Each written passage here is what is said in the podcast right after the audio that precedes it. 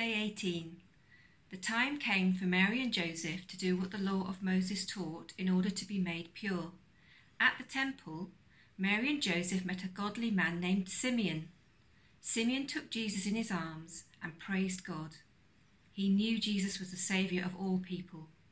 Then Simeon blessed Jesus, Mary, and Joseph.